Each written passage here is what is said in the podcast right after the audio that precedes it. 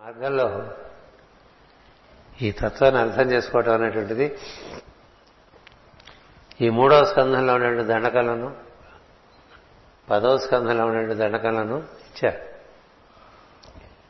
మనం తిరుగురాని వాళ్ళం కదా?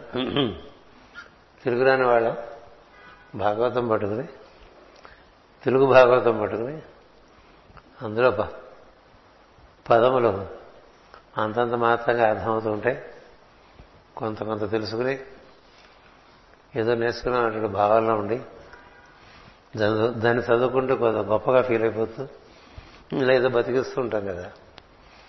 అంచేత పోనీ భాగవతంలో ఉండే రెండు ముఖ్యమైనటువంటి దండకాల అంటే అందులో భగవతత్వం పరిపూర్ణంగా చెప్పబడి ఉన్నది. అంచేత ఇప్పుడు పద్యాలు చదువుతున్నాం చాలా ఏళ్ళైపోయింది. ఈ పుస్తకం బహుశా ప్రింట్ చేయకముందు అది ఎక్కువ చదివేవాళ్ళం. ఇది ప్రింట్ చేసిన తర్వాత ఉన్నాయి కదా చదువుకోవచ్చు. ఇంట్లో సామాన్ చేర్చేంత వరకు ఒక రతి ఉంటుంది.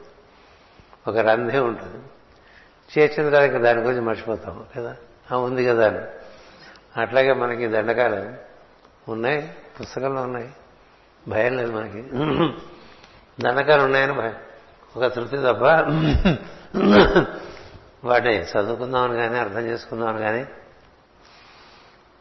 అంటే చాలా ఇద్దరు ఇప్పటికే చాలా చెప్తూ ఉంటారు. దేనికైనా ఒక మితి ఉంటుంది అనిపిస్తుంది కదా? తెలుసుకోవడానికి మితి ఉందనుకోండి తెలుసుకుందాం అనే విషయంలో మితి ఏర్పడితే ఇంకా తెలియటమే ఉండదు. తెలిసిన దాంతో తృప్తి పడిపోవటమే ఉంటుంది. ఇంకా తెలుసుకుందాం ఇంకా తెలుసుకుందాం ఇంకా తెలుసుకుందాం అనేటువంటి జిజ్ఞాస కొంచెం నాకు గాలిపంది సార్. ఉంటే అనంతంగా తెలుసుకోవటం అటు అందుకని మనం భాగవతంలో షష్టస్కంధమైనటువంటి సృష్టి క్రమం అందులో దక్ష ప్రజాపతి కోరికల లోకాలకు వస్తాడు. ఎందుకు వస్తాడంటే కోరికలు లేకపోతే ఈ సృష్టిలో ఎవరిని వారు పరిపూర్ణం చేసుకోలేరు. కోరాలి. తదనుకునేటువంటి అనుభవం పొందాలి. కొన్ని వికసాలం చేయాలి. ఇంకా కొన్ని తెలియవలసిన ఉంటాయి అవి తెలియాలి. ఇట్లా లోకాలన్నీ కూడా తెలియటానికి కోరిక కావాలి కదా. మరి కోరిక లేకపోతే ఏమి తెలుసుకుందాం అనిపించదు. అందుకని కోరిక ఉండాలా? ఉండకూడదు అంటే జీవుల కోరిక మేరకే ఈ సృష్టి అంతా జరిగింది. అందుకనే దీనికంతా మూలమైన వాళ్ళని కామేశ్వరుడు కామేశ్వరుని అని పిలుస్తారు. అంటే వాళ్ళకి విపరీతమైన కోరికలు ఉన్నాయని కాదు. వాళ్ళు కామానికి ఈశ్వరుడు కామానికి ఈశ్వరుడు అంటే మనందరికీ కామమును నిర్వర్తించుకునేటువంటి శక్తి ప్రజ్ఞ ఇవన్నీ దేహములందు ఏర్పాటు చేసి మనం ఈ కామమును అనుభూతి పొందుతూ క్రమంగా ఈ సృష్టిలో ఉన్నటువంటి లోకాలను కూడా అనుభూతి చెందుతూ కొన్ని కోరికలు తీరుతూ ఉంటే కొన్ని కోరికలు తీరాల్సిన ఉంటే వాటి కోసం మరల మరల దేహాలు తీసుకుంటూ ముందు సాగుతూ ఉంటాం. ఈ కోరికలు తీరే మార్గం అనేటువంటిది సృష్టిలో అప్పటి నుంచి కార్యకారణ లోకాలను ఏర్పడతాయి. అంతకుముందు వరకు సృష్టి అంతా యజ్ఞార్థంగా జరుగుతుంది. అది వాళ్ళు పెడతారు మీరు చూడక్కర్లేదు దర్భక. నేను చెప్పేది వినండి. మరి దగ్గర పెడితే కష్టం. అందుకన ఈ కోరికల ఘట్టం అనేటువంటిది సృష్టిలో పెద్ద విషయం అది. ఎలా కోరుకోవాలి అనేటువంటిది ఆ జ్ఞానం అంతా కూడా కామేశ్వరి కామేశ్వరులు నిర్వర్తించి చూపిస్తూ ఉంటారు. ఈ ప్రజాసర్గం అంటే సృష్టిలో జీవుల్ని ప్రవేశపెట్టినప్పుడు వారి వారి యొక్క పరిణామాన్ని అనుసరించి వారి వారికి దేహాలు ఏర్పరచడం అనేటువంటిది సృష్టిలో ఒక ధర్మం ఉన్నది. మన దేహం ఇలా ఉందంటే మన బట్టే. అది గుర్తుపెట్టుకోండి. ఎందుకు నేను ఇలా ఉన్నానంటే నీ బట్టే. ఎందుకు ప్రస్తుతం నీకుండే ప్రజ్ఞకు ఉండేటువంటి సామర్థ్యతను బట్టి అలాంటిది నీకు ఇస్తారు. ఇవ్వటమే లేదు ప్రకృతిలో అంటే అలా ఒక అమెరిక ఉంది. ఆ అమరిక ప్రకారం వచ్చేస్తుంది. అంటే అంతా ఆటో మోడ్లో ఉంటుంది. మా అన్నయ్య ఎందుకు ఇట్లా ఉన్నాడు? నేను ఇట్లా పొట్టిగా ఉన్నానంటే మా అన్నయ్య పొడుగ్గా ఉన్నాడు కదా? అన్నయ్య పొట్టిగా ఉండి తమ్ముడు పొట్టిగా ఉంటే పర్వాలేదు. అన్నయ్య పొట్టిగా ఉండి తమ్ముడు పొడుగ్గా ఉన్నాడు అనుకోండి. అన్నయ్య వీడియో ఇంత అయిపోయాడు? కదా? అట్లా కొంతమంది లావుగా ఉంటారు కొంతమంది సన్నగా ఉంటారు. ఎవరి ముక్కు తీరు కన్ను తీరు చెవి తీరు? ఎవరి వారివి కదా? ఎవరికి వారుగా తెచ్చుకున్నది? వారి వారి యొక్క ప్రజ్ఞ యొక్క పరిణామం బట్టి పరిమా పరిణామం. పరిపూర్ణతలను బట్టి రూపాలు ఏర్పడుతూ ఉంటాయి. ఈ పంచభూతాలతోనూ ఈ మూడు గుణాలతోనూ మనకి ఎవరు రూపాలు ఏర్పరిచి? వీరందరూ క్రమంగా పరిపూర్ణత చెందడానికి కామం ఒక ప్రధానమైనటువంటి ప్రజ్ఞగా సృష్టిలో ఏర్పాటు చేయబడ్డది. మొదట్లో ఈ కామలోకంలో లేకముందు సృష్టి అంత బాగా వృద్ధి చెందల. ఎందుకంటే ఎవరికి దేని కోరిక లేదు. శరీరాల్లో ఉన్నారు కానీ ఏం చేయాలో తెలియదు. శరీరాల్లో ఉండి ఏమీ చేయకుండా అలా ఉండిపోయి ఎక్కడి నుంచి వచ్చామో అక్కడికి మళ్ళీ తిరిగి వెళ్ళిపోదాం అనుకునేవాళ్ళు తయారవుతారు కదా. ఇప్పుడు మనం లోకల్లోకి దింపారనుకోండి ఆ లోకల్లో మనం ఏం చేయాలో తెలియకపోతే ఎందుకు వచ్చింది మనం ఊరు వెళ్ళిపోదాం అనిపిస్తుంది. కదా? అంతేగా? మా ఊరు వెళ్ళిపోతా మా ఊరు వెళ్ళిపోతానన్నాడు నెమ్మదిగా అలవాటైందనుకోండి రారాన రాడు కదా? అందుకని ఈ కోరిక సృష్టిలో అవసరమైంది. ఏం చేద్దంటే ఈ ప్రజా సంసర్గం బాగా జరగాలంటే ఒకరికి పది మంది పుడితే ఈ జీవులందరికీ శరీరాలు ఇవ్వచ్చు. ఒక్కొక్కళ్ళు ఒక్కొక్కళ్ళనే పుట్టిస్తుంటే ఎప్పటికి అవుతారు ఈ జీవులందరికీ? చాలా వెయిటింగ్ లిస్ట్ ఉంది. ఆర్ఎస్లు ఉన్నాయి. ఎన్నో జీవులు ఈ దేహాల కోసం ఎదురు చూస్తుంటారు. ఏ పడితే ఆ దేహాలు ఇవ్వలేరు. వారి యొక్క ప్రజ్ఞ యొక్క పరిణామం బట్టి వారికి ఇవ్వాలి దేహాలు సార్కి సైడ్ బర్త్ ఇవ్వకండి. సార్కి సైడ్ బర్త్ ఇవ్వద్దంటారు కదా వాడు. ఎందుకంటాడు? ఆయన పొడుగు. అయితే మాత్రం అంటే ఏదో నాకు తెలిసిన వాళ్ళే సైడ్ బర్త్ లేకుండా మిడిల్ బర్త్ ఇవ్వు. వీళ్ళంటే లవర్ బర్త్ ఇవ్వనట్టుగా అందుకని మనకి ఈ సృష్టిలో ఎవరెవరికి ఏది? ప్రజ్ఞాపరంగా జీవుడికి అర్హత ఉంటుందో తదనుగుణ రూపాలు ఏర్పాటు చేస్తుంది ప్రకృతి. అట్లా మన ఖనిజాలు వృక్షాలు జంతువులు మనుషులు వీళ్ళందరూ వచ్చేసారు వస్తే వీళ్ళు పెరగాలంటే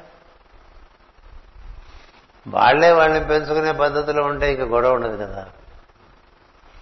లేకపోతే ఈ పని ఎవరు చేస్తారు? మాట మాటికి ఈ జీవులకు శరీరాలు తయారు చేసే పని ప్రజాపతులైతే అసలు పది మందే తర్వాత ఇరవై ఒక్క మంది అయ్యారు. అయినప్పటికీ చాలా అందుకని ఏం చేశారంటే సృష్టిలో అవరోహణ క్రమంలో క్రమంగా హృదయం దాటి దక్షుడు కిందకు వచ్చేటంటే జీవప్రజ్ఞకి ఇంకా క్రింది లోకాలు ఏర్పాటు చేయడం అనేటువంటి సృష్టి కార్యం మొదలైంది. అందుకని కామలోకాలు ఏర్పడ్డాయి ఈ కామలోకాలు దక్షుడు ఎవరి కోసం కోరాడు? జీవుల కోసం కోరాడు కదా? ఎందుకు కోరాడు? అది సృష్టి ధర్మం. అందరికీ జీవులకు దేహాలు ఏర్పాటు చేయాలి కాబట్టి.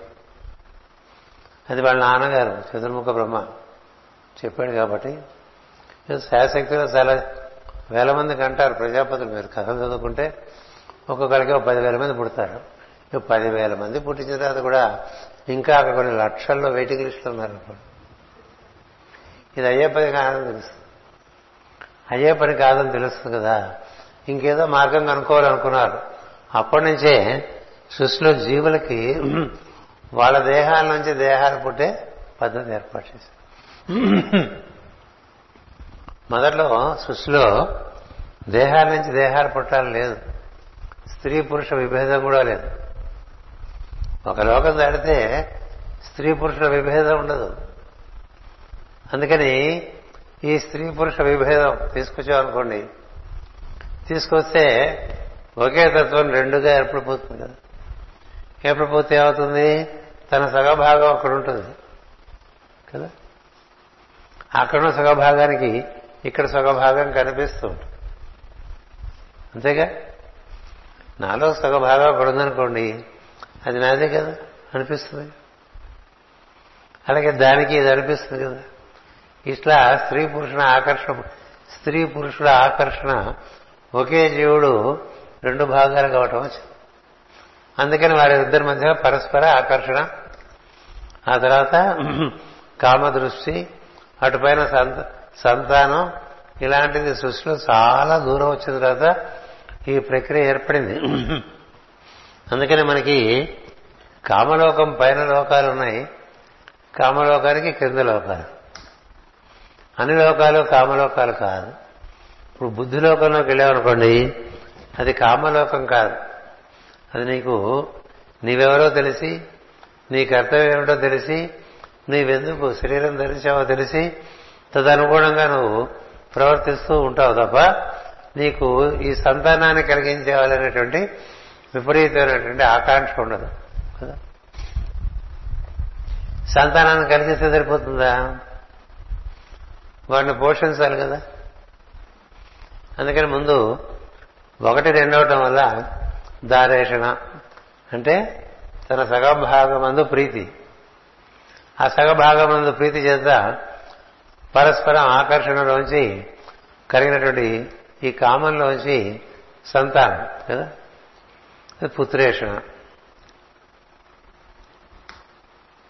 కదా? పిల్లలు పుట్టిన తర్వాత కదండి బడ్జెట్ పెరుగుతుంది. పిల్లలు పుట్టకముందు అంత బడ్జెట్ లేదు కదా. పెళ్ళి కాకముందు బడ్జెటే ఆలోచించడం. పెళ్ళైన తర్వాత బడ్జెట్ ఎందుకంటే ఆవిడ అది ఇవి అడుగుతూ ఉంటుంది. వీడికి ఏవో కావాల్సి ఉంటాయి. అందుకని బడ్జెట్లో ఉండడానికి ప్రయత్నం చేస్తారు. పరస్పర ఆకర్షణ చేత వాళ్ళు వీళ్ళు పుట్టుకొచ్చినప్పుడు ఇంకొంచెం పెరిగింది కదా. అందుకని ఈ పుట్టిన వాళ్ళని పోషించడానికి ధనేషణ దారేషణ పుత్రేషణ ధనేషణ మూడు ఈషణ త్రయాలను పుట్టుకొస్తాయి వీటి కోసం పనిచేయటంగా ఉంటూ ఉంటుంది జీవితం కదా? ఇవే లేవనుకోండి మనకి ఏం చేస్తా? ఇంకేం చేయాలో తెలియకపోతే ఇదే చేస్తాం కదా? ఇంకేమైనా చేయాలని తెలిస్తే అవి చేయొచ్చు. ఈ లోకాల్లో దిగిన వాళ్ళలో ఇవి కాక ఇంకా చేయడానికి దిగిన వాళ్ళు కూడా ఉన్నారు.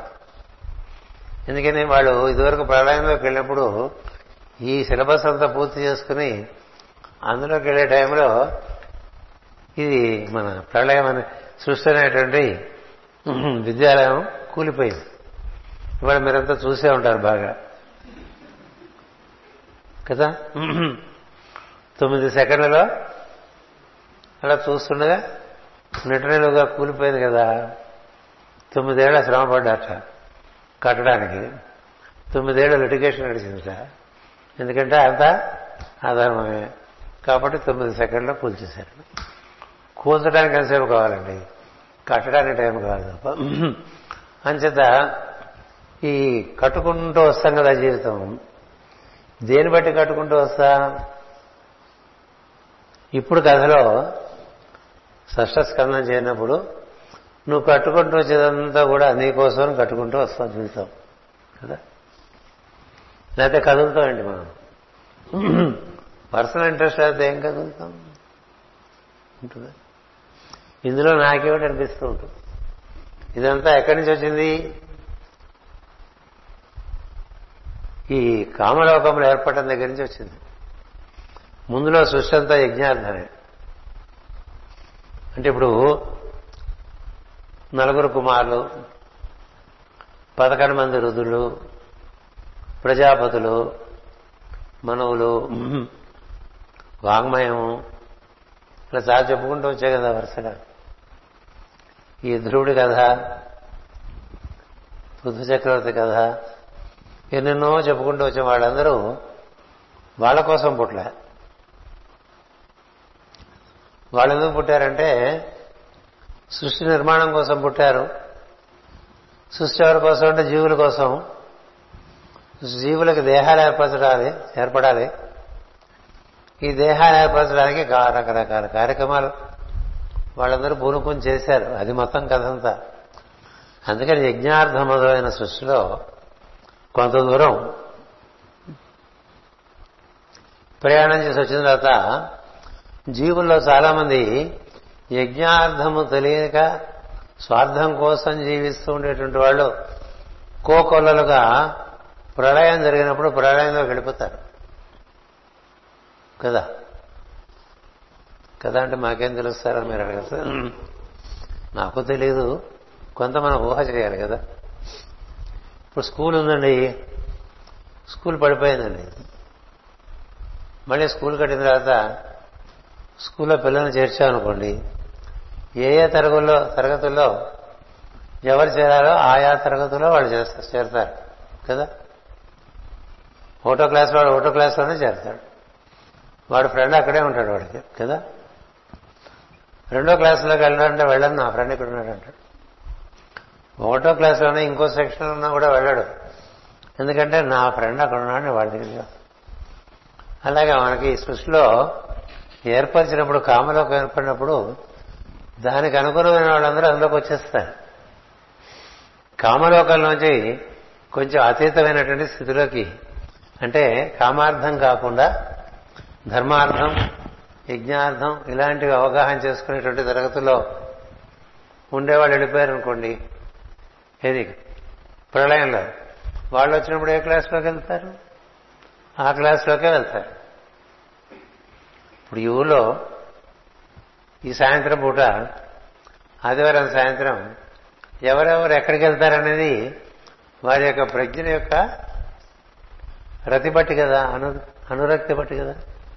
ఇప్పుడు అందరూ భాగవతం వినరు కదా ఆదివారం సాయంత్రం వింటారా కొంతమంది అక్కడ ఐనాక్స్ వెళ్ళిపోతారు కొంతమంది ఆ పక్కనున్న సెంచరీ క్లబ్కి వెళ్తారు.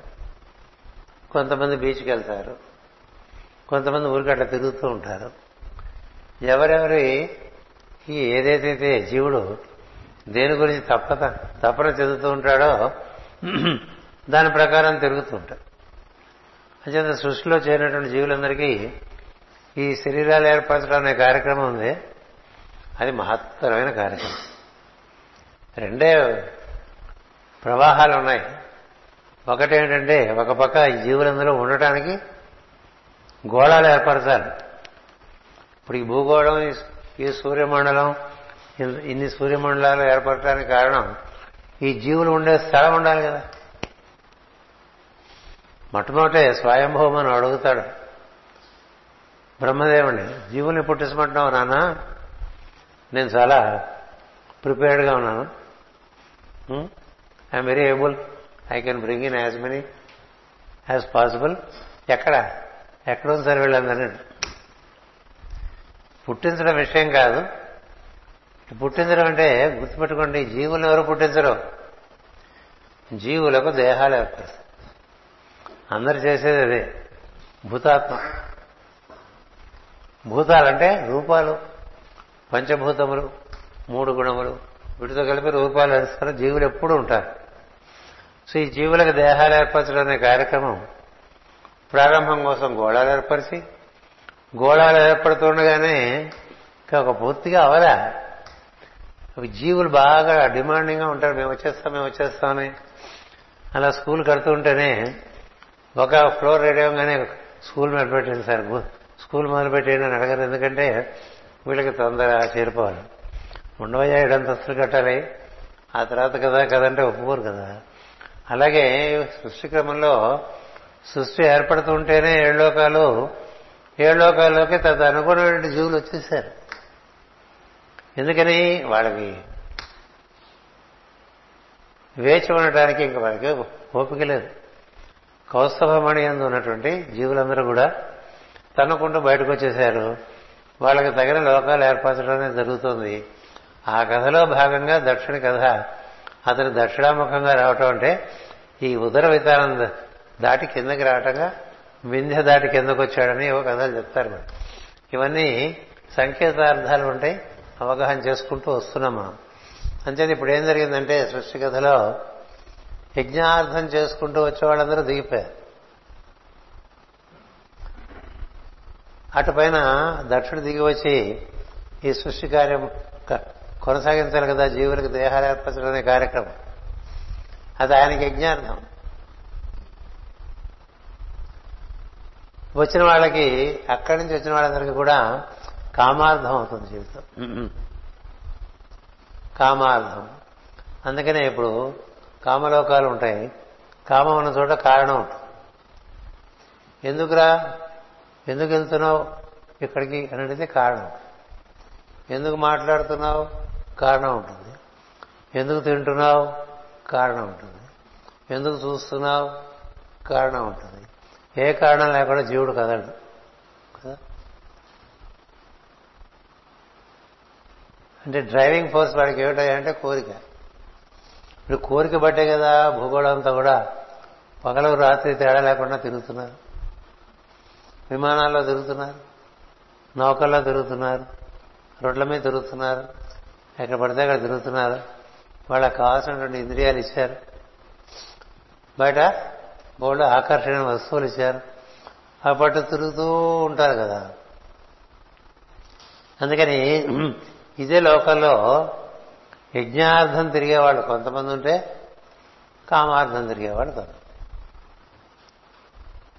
అందుకని ఈ కామంతో తిరుగుతుండే వాళ్ళకి వాళ్ళు ఇంకా ఇంకా ఇంకా ఇంకా ఇంకా ఇంకా ఇంకా.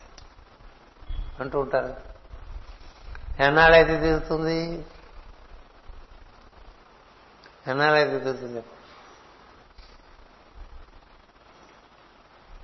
ఆ కామం ఎలాంటిదంటే తీర్చున్న కొద్దీ ఇంకా పెరుగుతూ ఉంటుంది అది ఎలా ఉంటుందంటే ఒక రక్తసిక్తమైనటువంటి ఒక ఖడ్గం అక్కడ ఉంటే ఒక అడవిలో ఓ తోడేలు చూసిందిట. బాగుంది రక్తం నాకుదాం నాకడం మొదలుపెట్టింది నాకుతుంటే నాకుతున్న కొద్దీ ఇంకా రక్తం వస్తుంది. ఇంకా నాకుతుందిట. ఇంకా నాకుతుందిట. నాకి నాకి అక్కడే చచ్చిపోయింది. ఎందుకంటే కత్తి నాకుతుంటే దాని రక్తమే తెగి పారుతూ ఉంటుంది. ఆ రక్తం మళ్ళీ పుచ్చుకునే ప్రయత్నంలో రక్తం అంతా బాగా బయటికి ప్రవహించి తాగే రక్తం తక్కువైపోయి తక్కిన తాగిన అవి మనకి వంట పడ్డదు అని చేత చచ్చిపోయిందండి. అట్లా ఈ కామంతో చచ్చిపోవటం అనే వరకు జీవులు అంతవరకు జీవుల సృష్టి జరిగింది. ఒక చోట సృష్టి రెండు రకాలుగా చీరింది. ఏమిటి రెండు రకాలంటే ఇదే సృష్టిలో యజ్ఞార్థం జీవించేవాళ్ళు కొందరు వాళ్ళు తెలిసి జీవిస్తూ ఉంటారు. కామార్థం జీవించేవాళ్ళు కొంతమంది. అర్ధకామాల కోసమే జీవించడంగా ఉంటుంది కదా డబ్బులు సంపాదించుకోవటం కోరికలు తెచ్చుకోవటం డబ్బులు సంపాదించుకోవటం కోరికలు తెచ్చుకోవటం ఈ డబ్బులు సంపాదించుకోవటం కోరికలు తెచ్చుకోవటం అనేది అనంతం అయిపోతూ ఉంటుంది అనంతం అయిపోతుంది. ఎప్పటికీ తెవాలి ఎన్ని జన్మలు అట్లా మనం జీవించామో జీవిస్తాము. ఎందుకని ఎవడికి వాడిగా అనిపించాలి ఇది చాలు అని.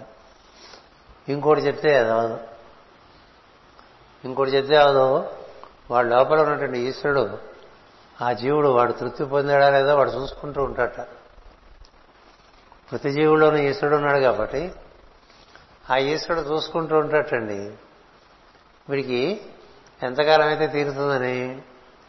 ఏదో కొంతకాలం అయిన తర్వాత ఒక్కొక్కరికి తెల్లారుతూ ఉంటుంది. తెల్లారిన కథలే మనకి ఇడిస్తూ ఉంటారు. ఇంకా తెల్లారకుండా చీకట్లో తిరుగుతున్న వాళ్ళ కథలు ఎవరు కదా? ఇవే పూర్తిగా చదువుకోలేము మనం. ఏది?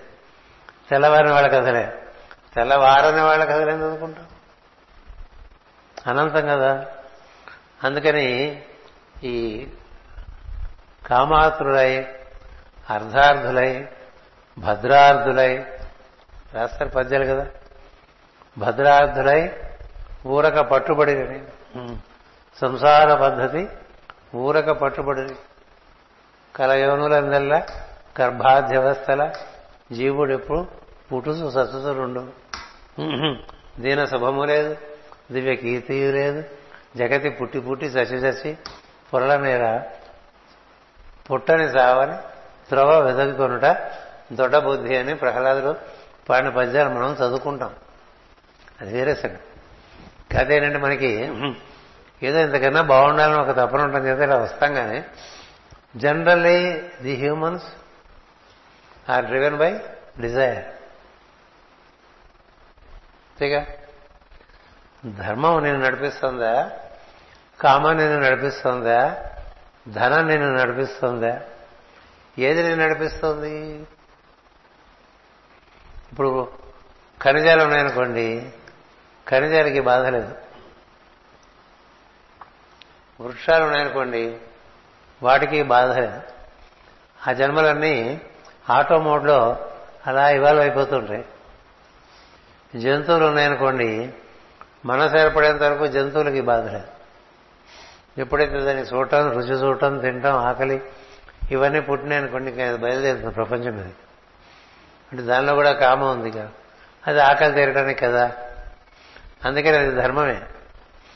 ఆకలి తీరడం కోసం ఇంకో ఆహారాన్ని నువ్వు దొరికింది తిన్నా సంహరించి తిన్నా అది ధర్మమే. అంతవరకు పర్వాలేదు. తర్వాత మనం మానవులు వచ్చేసరికి వీడి దగ్గరికి వచ్చేసరికి వీడికి కోరికలు సృష్టి ధర్మానికి అతీతంగా దానికన్నా అదనంగా అనేక కోరికలు పుట్టుకొచ్చాయి. పుట్టుకురావడం వల్ల ఏం జరుగుతుంది? ఇంక వీళ్ళ కోరిక వెంటపడి కోరిక ఉదరాతోటి ఉదరాతోటి ఉదరాతోటి అట్లా చివరి శ్వాస వరకు ఏవో ఒకటి వాటి వెంటపడి వాటి కోసమే బతుకుతూ మరణిస్తున్నవాడు మళ్ళీ అలాగే పుట్టుకొస్తాడు కదా. ఈ ఘట్టం మొదలైందండి.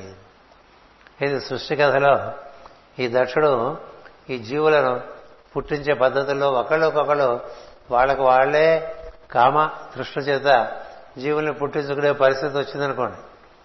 ఇంకా మన దట్టడం చెప్పక్కర్లేదు కదా. చెప్పాలా? పురోహితుడు లేకపోతే తల్లిదండ్రులు పిల్లవాడికో పిల్లకో పెళ్ళి చేసిన నీకు ఏం చెప్పాలి వాళ్ళకి? చెప్పాలా? ఇంతమంది మీకు మీ కోట అని వాళ్ళే వస్తానన్నా హానిమూన్ అంటాడు వెళ్ళిపోతాడు. కదా? ప్రతి రెండేళ్ళగా ఒక్కొక్కరిని పట్టుకుని వచ్చేస్తుంటారు కదా. అందుకని ఏం జరిగింది కథలో? జీవుల నుంచి జీవులు పుట్టేటువంటి కథ మొదలు. అందుకని మొదట్లో సృష్టి అంతా క్రియేషనే. తర్వాత సృష్టి అంతా ప్రొక్రియేషన్. దానికి కావాల్సినటువంటి ప్రజ్ఞలన్నీ కూడా శరీరంలో ఏర్పడి ఉన్నాయి. అందుకనే మనకి ఈ శుక్రదాతం ఏర్పడటం ఈ శోణితం ఏర్పడటం ఈ గర్భధారణం ఏర్పడటం ఈ గర్భంలోంచి జీవులు పుట్టుకురావటం ఈ గర్భం లో లోపల పెరగటం గర్భంలోంచి బయట గుడ్డు తీసుకొచ్చి గుడ్డుగా పెరిగి పెరగటం లేదు చాలా కథలు ఉన్నాయి అండజములని స్వేదజములని రకరకాలుగా పుట్టుకొచ్చారు జీవులు. కొంతమంది గుడ్డు బయట పెట్టి పెంచారండి అవి ఋషులు కూడా అలా పెరిగిన వాళ్ళు ఉన్నారు. ఋషులు కూడా ఇట్లా గుడ్లోంచి పుట్టుకొచ్చిన వాళ్ళు ఉన్నారు.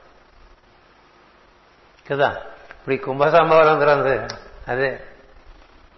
కొంతమంది లోపలే గుడ్డును పెంచుకుని లోపలే తయారు చేసి తన వంటి ఆకారం వచ్చిన తర్వాత బయట తెచ్చినవాడు ఉన్నారు కదా? ఇప్పుడు ఒక పక్షి ఉందనుకోండి ఒక గుడ్డు పెట్టిందనుకోండి ఆ గుడ్డులోంచి వచ్చేటువంటి ఆకారం ఎలా ఉంటుందో మనం ఊహించవచ్చు. ఎందుకని? ఈ తల్లిదండ్రుల ఆకారం దానికి వస్తుంది. అంటే ఒక కోడి పిల్లకి ఓ బాతు పిల్ల పుట్టదుగా? ఇలా ఏర్పాట్లు ఉన్నాయి. ఇవన్నీ ఉండగా ఈ లోపల పెరగటం బయట పెరగటం ఎలా పెరిగినా బయటకు వచ్చిన తర్వాత కోరిక. కోరిక. అంతవరకు వచ్చేసరికి కథలో ఒక మలుపు తిరిగింది కథ. ఆ మలుపు తిరిగినప్పుడు నారద మహర్షి వచ్చి నారద మహర్షి వచ్చి వరి వరి వరి వీళ్ళిలాగా ఈ కామం పట్టుకుని ప్రపంచంలో దిగిపోతే మళ్ళీ వీళ్ళని రక్షించేవాళ్ళ? కదా? ఒకసారి మనం ఒక ఒక దారిలో పంపించామనుకోండి ఈ దారిలో మళ్ళీ తిరిగి రాలేని ఒక పరిస్థితి ఉందని ఉన్నదని గమనించిన వాడు ఈ దారిలో వెళ్ళకండి చెప్పడు చెప్తాడా? అందుకని దక్షుడు ఇలా సంతానాన్ని పెంచే కార్యక్రమం ఒకటి పెడితే జీవుల నుంచి జీవులు పుట్టుకురావడం మొదలుపెట్టి భౌతికంగా జీవులు ఏర్పడిపోయారండి బాగా. ఇక వీళ్ళందరూ ఒకటే పని. వాళ్ళకి పంచేంద్రియాలు ఉన్నాయి కదా? కథలు చదువుకున్న మహర్ష ప్రచేతసులు వీళ్ళందరూ వచ్చేసారు ఇక వాళ్ళు తెగబడి బయటంతా కోరికలు కోరుకుంటూ ఉంటారు. ఏదో ఆ శరీరం ఉన్నంతకాలం కోరికలు తీర్చుకుంటూ ఉంటారు. మళ్ళీ ఈ శరీరానికి కాలధర్మం ఉంటుంది ఒక పరిమితి ఉంది. అదవంగానే శరీరం పడిపోతుంది. కానీ కోరిక ఉండిపోతుంది. కోరిక ఉండిపోతే మళ్ళీ శరీరం వస్తుంది. కోరుకుండిపోతే ప్రకృతిలో తదనుగుణమైన శరీరం వస్తుంది. తదనుగుణమైనటువంటి వర్గంలో పుడతావు. నువ్వు ఆసురి వర్గంలో పుట్టచ్చు దైవ వర్గంలో పుట్టచ్చు మానుష వర్గంలో పుట్టచ్చు. నీ ప్రజ్ఞ యొక్క పరిస్థితిని బట్టి నీ పుట్టుకుంటుంది.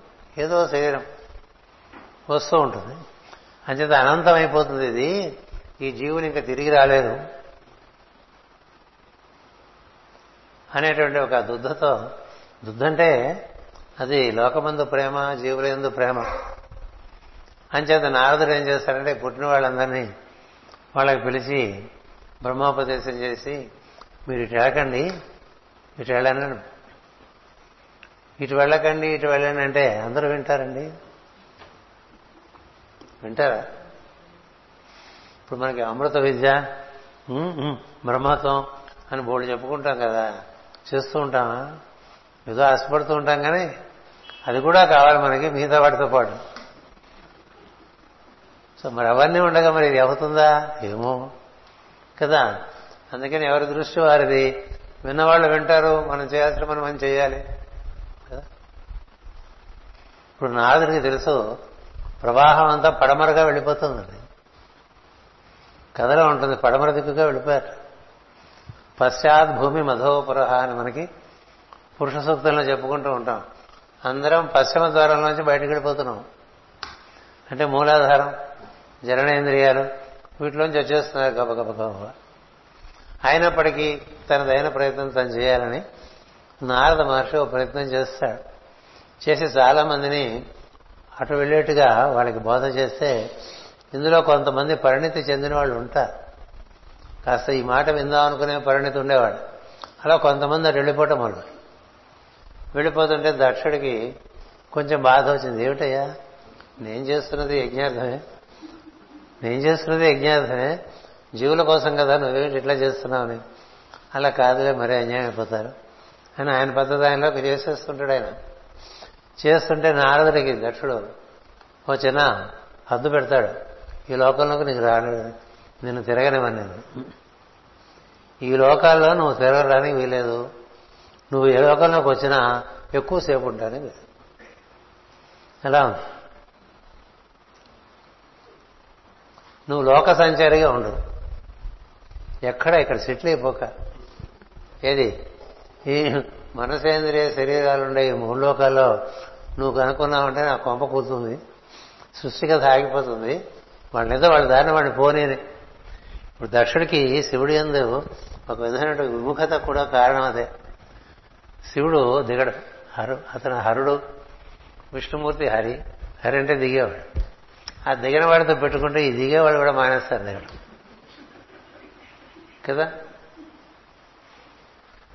అట్లాగే సన్యాసులను చూసి ఈ పిల్లవాళ్ళు సన్యాసులు వెంట పడుతుంటే పెద్దవాళ్ళు బాధపడరు. మరి వాళ్ళతో తిరగరా ఏ నాన్న అంటే వద్దు వద్దు వాళ్ళతో ఎందుకంటే సన్యాసం వీడు సన్యాసైపోతాడని భయంగా ఉంటుంది కదా.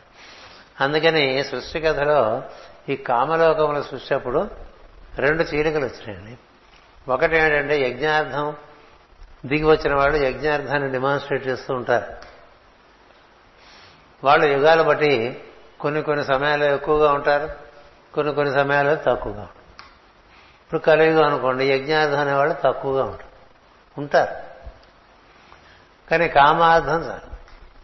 అందుకని ఈ కామంలో కొట్టుకుపోకుండా ఉండటానికి దక్షుడు ఏం చేశాడంటే ఆయనకే ప్రేమే జీవులు ఉంటాయి.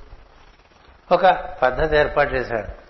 మనకు ఏర్పాటు చేసినటువంటి సనాతన ధర్మం ఈ సాంప్రదాయం ఈ సదాచారం ఇవన్నీ దక్షుడు ఏర్పాటు చేశాడు. అందుకనే ఆయన దక్షుడు. ఎందుకంటే ధర్మాన్ని అనుసరించి అర్ధకామాన్ని నిర్వర్తించుకుంటూ ఉండండి. అంతగా పతనం చెందరు. ఈ ధర్మాన్ని వదిలేసి అర్ధకామాన్ని నిర్వర్తించుకుంటే మీరు పతనం చెందుతారని చెప్పేది పక్క నుంచి ఆయన కొన్ని స్కూళ్ళు తెరిచి గవర్నమెంట్ స్కూల్స్. కొంత అక్కడే మేము అన్నం పెడతాం అక్కడే ఆడించేస్తాం అన్నీ ఇక్కడే చేస్తామని ఇవన్నీ పాత కథలే మళ్ళీ మళ్ళీ వస్తుంటాయి అందుకని ఈ ధర్మబోధ చేయడానికి చక్కని స్కూల్స్ ఏర్పాటు చేసి మీరు కామాన్ని నిర్వర్తించుకోండి ధర్మాన్ని అనుసరించి అర్థాన్ని పొందండి కామాన్ని పొందండి హాయిగా ఉండండి అనేటువంటి పద్ధతి దక్షుడు ప్రవేశపెట్టాడు ప్రవేశపెడితే ఏం జరిగింది క్రమంగా? ఈ ధర్మాన్ని అనుసరించి అర్ధకామములు అనేటువంటి విషయంలో ధర్మాన్ని అతిక్రమించి కామము అర్థము వీటి అందు మనసు పుట్ట మొదలుపెట్టింది.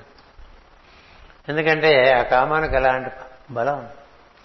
కామము కింద లోకాల్లో ఉన్నటువంటి కోరిక అది పైలోకాల్లో సంకల్ప శక్తి.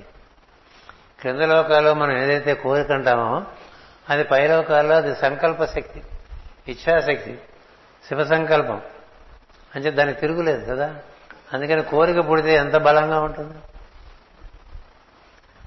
అది కోరికే కానీ కింద లోకంలో ఉండటం చేత బలంగా అక్కలేని పనులను చేయిస్తూ ఉంటుంది.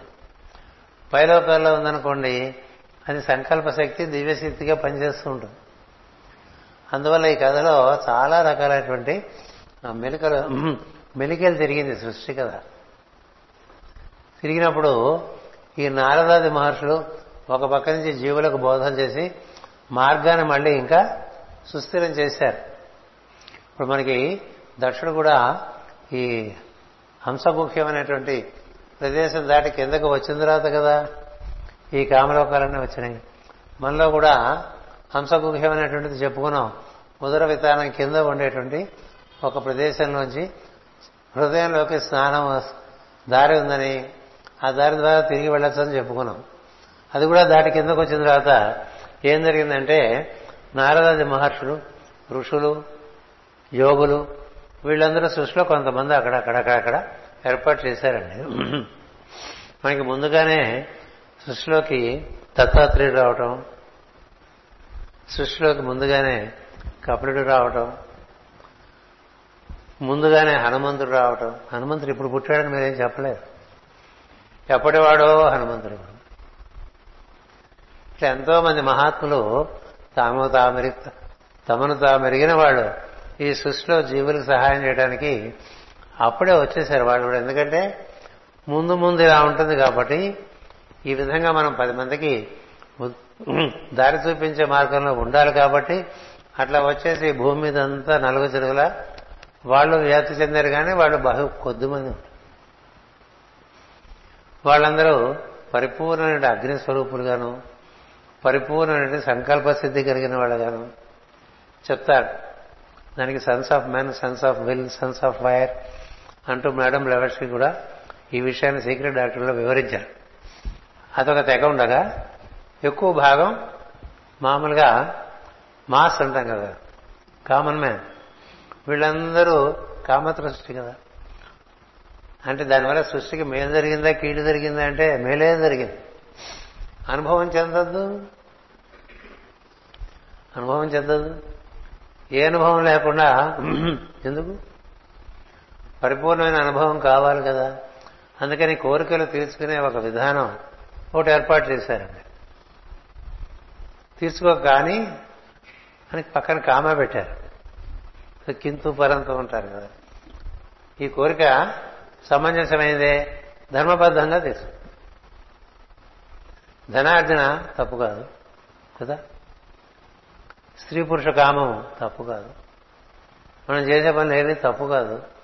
వాటికి ఒక రెగ్యులేషన్ నియమములే కానీ నిబంధనలు లేవని మనం చెప్తుంటాం కదా. రెగ్యులేటెడ్ లైఫ్ పెట్టుకుని ఉండండి రా అన్నీ బాగుంటాయి. ఇలా జరిగిన సందర్భంలో ఏం జరిగిందంటే ఈ కామదృష్టి ఉండటం చేత జీవితం కామంతో పరిపూర్ణం అవసరం చేత ఈ కామయోగం అయిపోయింది. నిష్కామయోగం అనేటువంటిది ఈ మధ్య కదా వచ్చింది. ఐదు వేల క్రితం శ్రీకృష్ణుడు నిష్కామ కర్మయోగం అన్నాడు. కర్తవ్యంత కోసం బతకండి రా కోరికల కోసం కాదు అని. అది అందరం చెప్తాం కానీ అందరూ కోరికలతోనే బతుకు కదా? అంచేత కోరిక కాదనుకోకుండా కోరికను ధర్మయుక్తం చేసుకో. ధర్మంతో మూడు వేసుకో అలా బతుకుతుండు. అప్పుడు నీకు చక్కని శరీరాలు కూడా ధర్మబద్ధంగా ఉండటం వల్ల మళ్ళీ పుట్టిన మంచి దేహాలు వస్తాయి.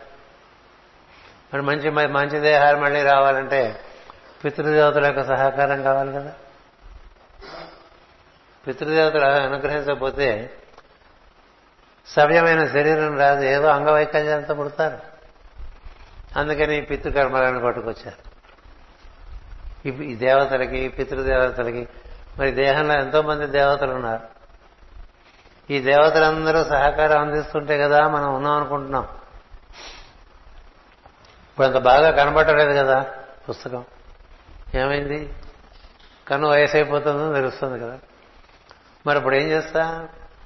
దేవతలు పనిచేస్తుంటే నువ్వు చూసావు దేవతలు పనిచేస్తుంటే విన్నావు. దేవతలు పనిచేస్తుంటే అన్ని వాడావు. వాటికి ఏదో కాలపరిమితి కదా. అందుకని దేవతారాధన పితృదేవతల ఆరాధన ఒక జీవన విధానం ఇలాంటివన్నీ ఏర్పాటు చేశారండి. నేను ఇంకా ఎక్కువ చదవట్లేదు ఎందుకంటే ఈ కథ అక్కడ చదువుకుంటే మీకేం అర్థం కాదు.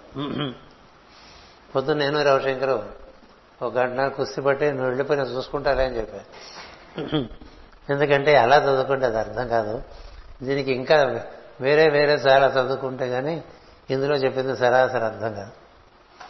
ఇప్పుడు మీకు చెప్తున్నదంతా అదే. అందుచేత ఈ సృష్టిలో జీవులు ధర్మాన్ని అనుసరించేవారు బహుకొద్ది మంది.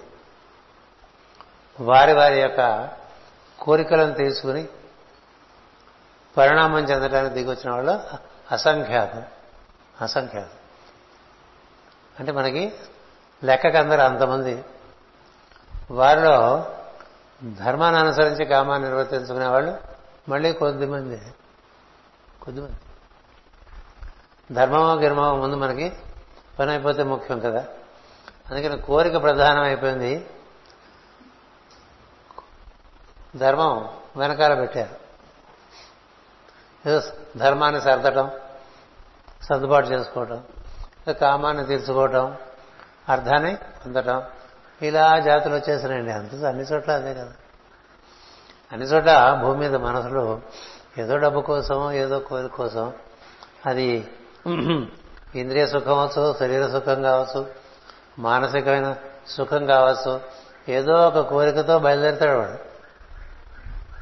నిష్కారణం చెడుగా కారణం నిష్కారణం చెడు కదా నిష్కారణం అనేటువంటిది బుద్ధిలోకాల్లో ఉంటుంది. ఎందుకు ఇది చేస్తున్నాడంటే ఏదో కారణం. ఎందుకని ఇలా భాగవతం చెప్తున్నారంటే బాగుంటుందని. అంటే వ్యక్తిగతంగా బాగుంటుందని చేస్తున్నాం అది కూడా ఒక కారణమే కదా. ఏ కారణం లేకుండా పనిచేయటం అనేటువంటిది చాలా తక్కువైపోతుంది అందుకని మనకు ఒక వాక్యం ఇచ్చారు గురుగారు. నిష్కారణము కారణము లేకయే ఇతరులను సుఖపెట్టేవాడు కారణము లేకయే సుఖపడను అన్నారు. కారణము లేకయే ఇతరులను సుఖపెట్టేవాడు కారణము లేకయే సుఖపడను. అంటే అదేమిటి? అది కారణాతీతమైన లోకం అలా వెళ్తున్నామండి మన దగ్గర బిస్కెట్ ప్యాకెట్ ఉంది. అక్కడ కుక్క కనిపించింది దానికి బిస్కెట్ వేసాం. ఆ చిన్నది మళ్ళీ మన పక్క చూస్తుంది. ఇంకోటి వేస్తావా అని ఇంకోటి వేసాం. తిన్నది. కదా ఇంకోటి వేషం తిన్నది. అతను ఇలా చూస్తూ ఉంటుంది. అప్పుడు ఇలా ఇలా ఊపేస్తాం. ఇంకేం లేదని మనం వెళ్తే మనం వెంట చేస్తుంటుంది కదా. కదా ఏమిటి దానికి కారణం నేను వెంటరాటానికి నువ్వు బిస్కెట్ పెట్టావని. నువ్వెందుకు పెట్టా? సంతోషం కోసం పెట్టా సంతోషం కోసమేగా పెట్టావు. ఇప్పుడు కుక్కకు బిస్కెట్ పెడితే నీకేం వచ్చింది? వచ్చిందా? కుక్కకి పైగా ఊరకుక్క నీ కుక్క కూడా కాదు. సంతోషం వచ్చింది కదా. ఇట్లా నిష్కారణంగా ఆనందం కలిగే సన్నివేశాలు కలగడం మొదలుపెట్టినప్పుడు క్రమంగా ఇందులోకి ఉద్ధరించుకుంటూ వస్తారు.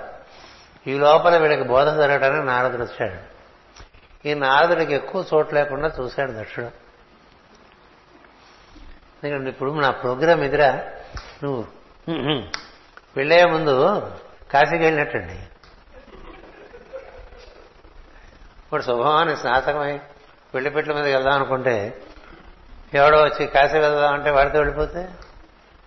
మనకు అదే కదా సృష్టి కదే ఇప్పుడు కాశీ వెళ్ళడానికి బయలుదేరితే ఏం చెప్తారు వాడికి? అప్పుడే కాశీ కాదు నాన్న. ఇంకా చాలా ఉంది కదా. బోర్డు కర్మ ఉంది. కదా? అందుకే నువ్వు పెళ్ళి చేసుకోవాలి. సంతానాన్ని కనాలి. ప్రజాపతుల రుణం తీర్చాలి. పితృదేవతల రుణం తీర్చాలి. వంశ అనుక్రమంగా వచ్చిన రుణం తీర్చాలి. సంఘానికి రుణం తీర్చాలి. ఇవన్నీ అయిన తర్వాత అప్పుడు ఎదుగానే కాశీకి అంటాడు. అప్పుడు వాడు కాశీ వెళ్ళాడు?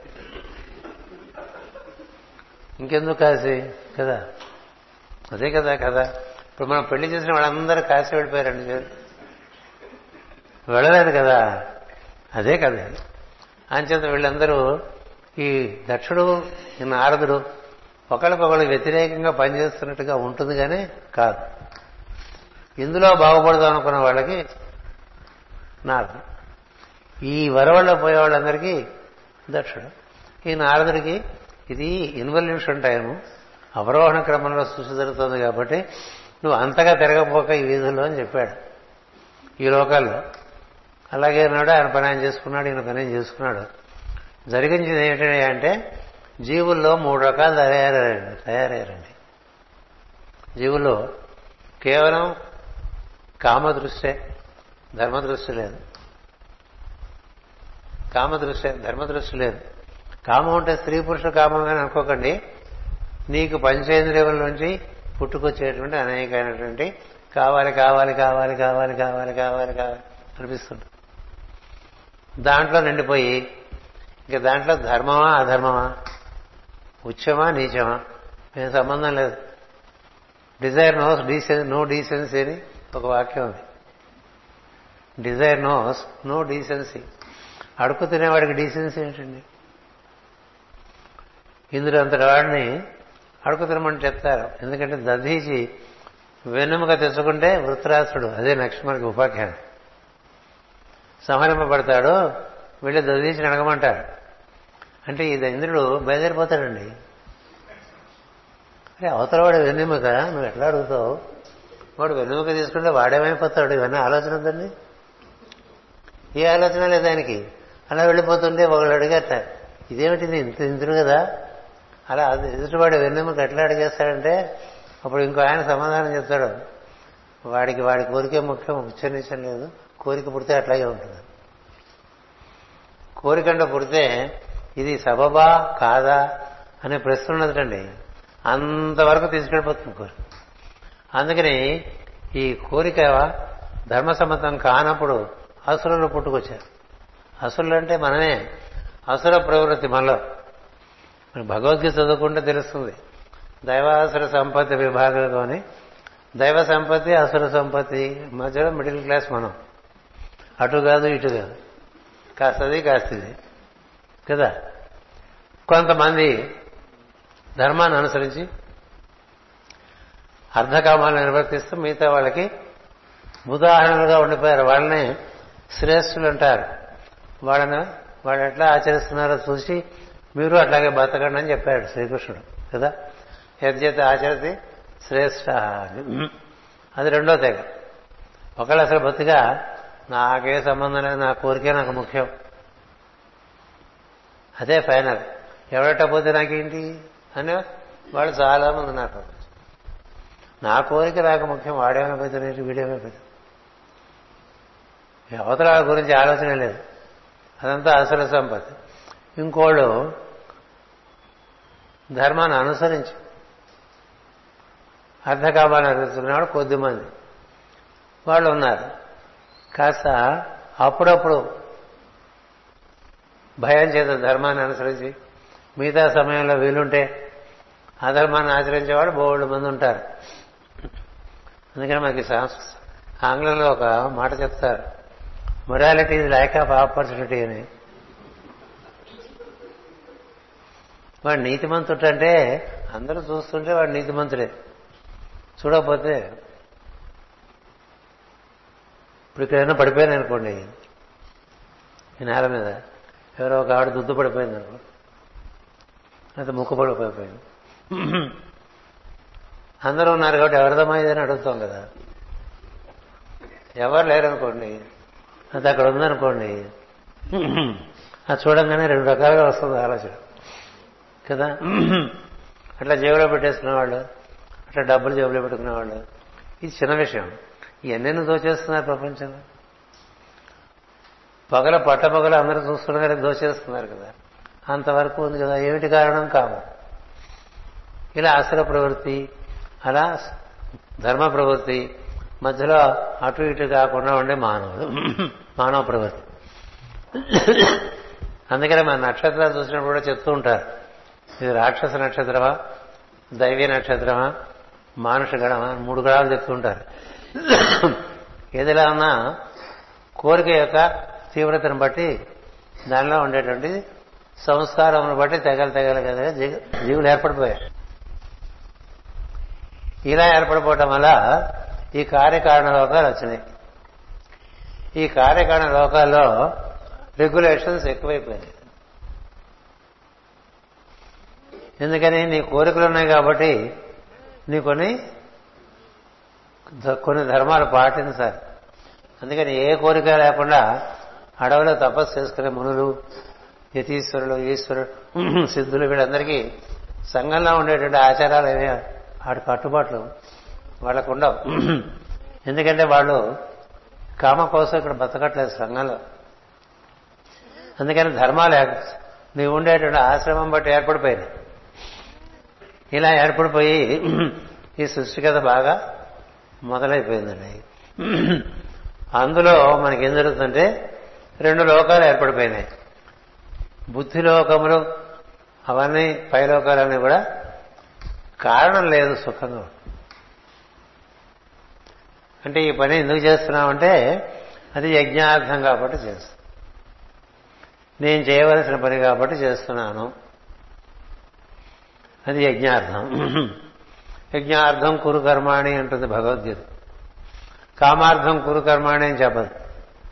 కానీ వేదంలో మనకి బోల్డ్ విషయాలు కామార్థం చేసుకునేవని కూడా ఎన్నెన్నో క్రతువులు నిర్వర్తించుకుని ఈ కామానికి ఫలించాలంటే ఈ వ్రతం చేసుకో. అలా ఎన్నో ఉన్నాయి. తెలుసా?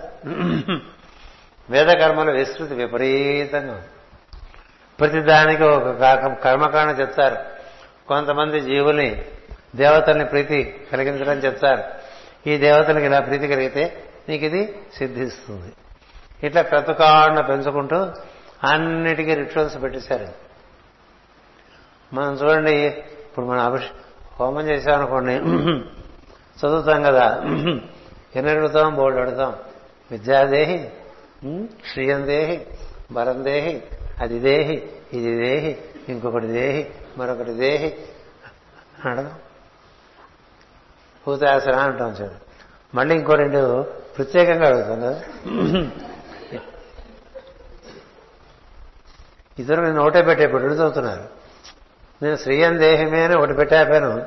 ఈ మధ్య ఇంకోటి వింటున్నా. దాంతో పాటు ఇంకోటి అంటున్నా అడగండి నువ్వెన్నో అడుగు ఆ దేవతలు ఏం చేస్తారంటే నువ్వు అడిగారని చేయరు. When you follow the regulation then అట్లా చిన్న మన భాషలో చెప్పాలంటే ఓ లిటిగేషన్ పెట్టారండి. నీకు దేవతలని అనుగ్రహానికి కృషి చేయొచ్చు ఆరాధన చేయొచ్చు ఇప్పుడు మనం ఏ పూజ చేసినా చెట్ట చివరికి అన్నీ అవే అడుగుతూ ఉంటాం. అసలు మొదలు పెట్టడమే పురుషార్థ ఫలసిద్ధ్యర్థం కదా. ధర్మార్థ కామ మోక్ష ఫల.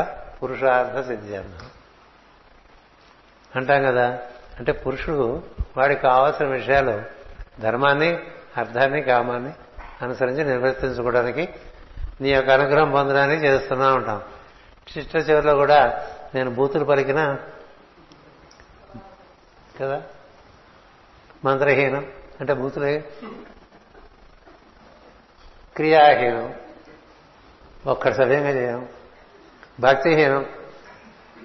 జనార్దన. అంటే నేనేం చేయను? అని నాకు ఇచ్చేమని ఇలా అయిపోయాం కదా మరి. ఎంతలాగా మనం? మంత్రహీనం క్రియాహీనం భక్తిహీనం అన్నీ హీనమే. ఆయనకి మనకు అన్నీ చేయాలండి. అది చదువుతుంటే మనకి కొంచెం అది చెప్పే కదా డీసెన్సీ లేదండి అడిగేవాడికి డీసెన్సీ ఏమిటి? వాడు ఎలిజిబిలిటీ కూడా చూసుకోడు. మనకు అర్హత ఉందా లేదా అడగాలని చూసుకోవద్దు. ఏదో అడిగేస్తాం వాళ్ళు అలవాటు పడిపోయారు. కదా? వాడి కర్మ ప్రకారం కర్మానికి వదిలేస్తారు కదా. కొన్ని కొన్ని చోట్ల పరిస్థితి తప్ప ఇలా జరుగుతూ ఒక లోకం ఉందండి. దీన్ని the the the planes of cause and effect అంటారు. కార్యకారణ లోకములు అందులోనే తిరుగుతూ తిరుగుతూ తిరుగుతూ.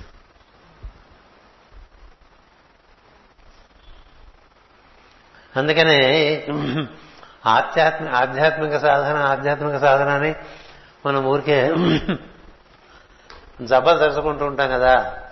అది ఎక్కడ మొదలవుతుందంటే ఎందుకు చేస్తున్నావు అనే ప్రశ్నకి సమాధానం ఉండదు. నాకు బాగుంటుంది. అంతేగాని వీళ్ళందరికీ బాగుంటుంది. అది మహాపచారం. నువ్వెవడివి నువ్వెవడివి రా వీళ్ళందరినీ బాగు చేయటానికి? అహంకారం కాదు. అహంకారం. చాలామంది జీవులు జీవుని ఉద్ధరిస్తున్నాం అనుకుంటూ ఉంటారు. దేవకార్యం చేస్తూ. అంతకన్నా అహంకారులు ఎవరుంటారు?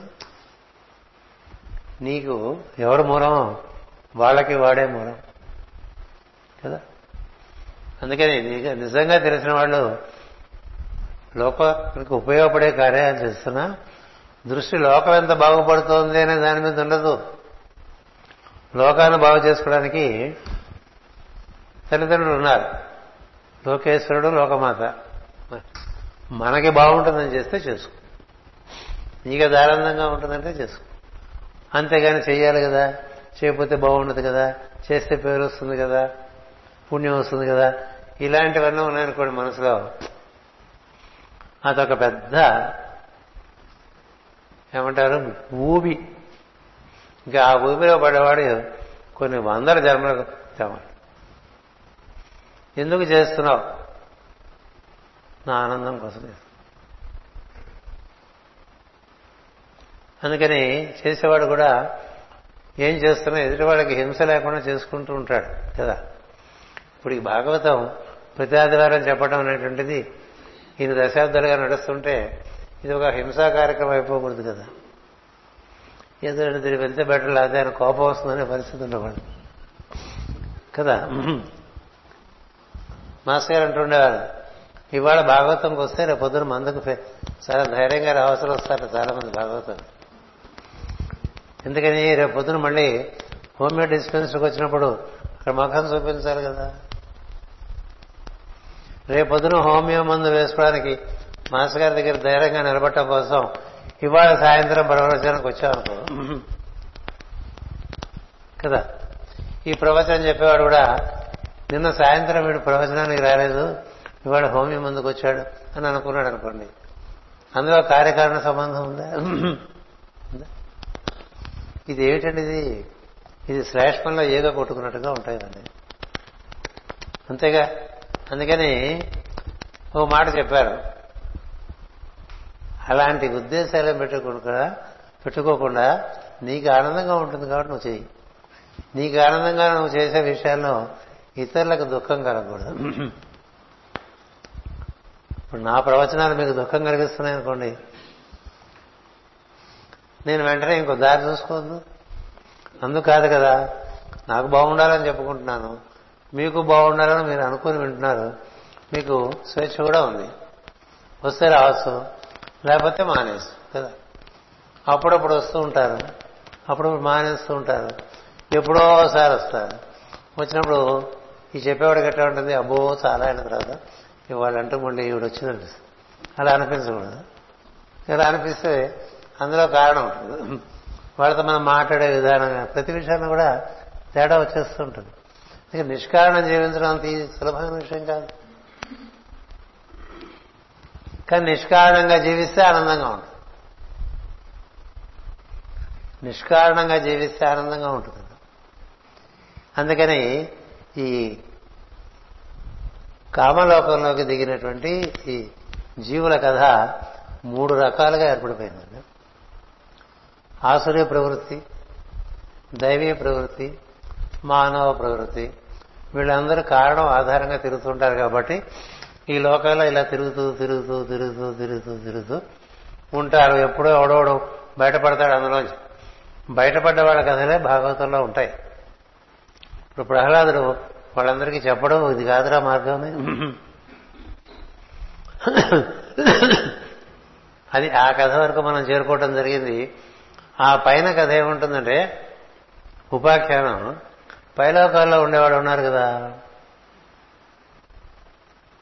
కారణీత కారణాతీతమైన లోకంలో ఉండేవాళ్ళు కూడా వాళ్ళు కూడా కారణంలో ప్రవేశించారనుకోండి. వెంటనే ఆకాశం ధరిస్తుంది నా మీద పడిపోతా. ఇంద్రుడు సవ్యంగా హాయిగా ఉన్నవాడే ఏ విధంగా నానా తిప్పలు పడ్డాడో దీనివల్ల? కేవలం తనకు ఏర్పడినటువంటి ఒక వ్యక్తిగతమైనటువంటి కారణం వల్ల. అతని కథ ఒకటి మనకి తర్వాత ఉపాఖ్యానంగా భాగవతంలో ఇస్తారు. లేకపోతే దీనికి దానికి కనెక్షన్ లేదు. పొద్దున అన్న రోషన్ కథ ఇదేమిటి ఇలాగింది అదేమిటి అలా మొదలైందని. అంచేత గుర్తుపెట్టుకోవాల్సిన విషయాలు ఏంటంటే దక్షిణ సృష్టిలో జీవులందరూ బడి. అందులో కొంతమందికి ఒక రకమైనటువంటి పరిణామము సహజంగా ప్రకృతి నిర్వర్తించేస్తుంది. ఖనిజాలు వృక్షాలు కొంత జంతువుల వరకు. అటుపైన కారణ కార్యకారణ సంబంధంతో చేరుస్తున్నటువంటి జీవులందరికీ కూడా ఈ జనన మరణాల కథ ఏర్పడింది. అంతకుముందు ఆ పైలోకాల్లో జనన మరణాలు లేవు. ఎందుకంటే చావు లేదు. చావు లేదు కాబట్టి పుట్టుక లేదు. ఆ లోకాల్లోంచి ఈ లోకాలకి దిగిరావటం జరుగుతుంది. ఇక్కడికి వచ్చిన తర్వాత ఇందులోంచి బయటపడటానికి ఈ వాంగ్మయం అంతా అందుకే ఇచ్చారండి. మీరు రాక మా రామాయణమైనా భగవద్గీత అయినా భాగవతమైనా భారతంలో ధర్మాలైనా అన్నీ కూడా ఈ కార్యకారణ లోకాల్లో ఎలా ఉంటుంది? అలా కాకపోతే ఇలా ఉంటుంది? అనేది ఇక్కడి నుంచి వేరే కథ మొదలవుతుంది. ఆ కథలోకి మనం పైవారం నుంచి ప్రవేశం చేస్తాం. ఈ కార్యకారణ లోకాల్లో ఉండే వాళ్ళకి అనేకమైనటువంటి నియమ నిబంధనలు వచ్చేసినాయి. ఈ నియమ నిబంధనలు పాటించాలా? పాటించకూడదా? ఇవన్నీ మళ్ళీ కూడా? పాశ్చాత్యులు ఎవరు పాటించట్లేదు కదా? నువ్వెందుకు పాటించాలి? నీకు అనిపిస్తే పాటు. బాగుపడదాం అనుకుంటే కొన్ని పద్ధతులు ఉన్నాయి. లేదంటే కొన్ని పద్ధతులు ఉన్నాయి. దేనికైనా ఇలా చేస్తే ఇలా ఉంటుందని ఉంటుంది ఈ లోకాల్లో. నువ్వు ఇలా ఇలా చేస్తే ఇలా ఇలా ఉంటుందని ఉంటుంది. ఇప్పుడు భారతంలో కథలన్నీ చదివారనుకోండి ప్రతి పాత్రకు కూడా కార్యకారణ సంబంధం ఉంటుంది. కరుణుడు ఎందుకట్లా ఓడిపోయాడు? వాడు రథం ఎందుకు కూలిపోయింది? ఇట్లా దుర్యోధనుడు తొడందు పగిలింది? ద్రౌపదీదేవి వస్త్రాపరణ ఎందుకు జరిగింది? అన్నింటికీ కారణాలు ఇవన్నీ కార్యకారణ లోకాలు. తదతీతమైన లోకాలు. ఈ రెండు లోకాలు ఉన్నాయని గుర్తుపెట్టుకోండి. తదనుగుణంగా కథ ఎలా ఉంటుందో మనం ఒక ఉపాఖ్యానంలో పైవారం ప్రవేశిస్తాం. అంతవరకు అర్థం చేసుకోండి. ఇంతవరకు మొట్టమొదటి నుంచి జరిగిన సృష్టి కథ ఎవరికైతే బాగా గుర్తుంటుందో వాళ్ళకి ఇది చాలా సులభంగా అర్థం మిగతా వాళ్ళకి ఏదో ఈ పూటకి బాగా జరిగిందనుకో. స్వస్తి ప్రజాభ్య పరిపాలయంతాం. న్యాయేన మార్గేణ మహీమహేషా. గోబ్రాహ్మణేభ్య శుభమస్తు నిత్యం. లోకా సమస్త సుఖినో భవంతు లోకా సమస్త సుఖినో భవంతు లోకా సమస్త సుఖినో భవంతు ఓం శాంతి శాంతి శాంతి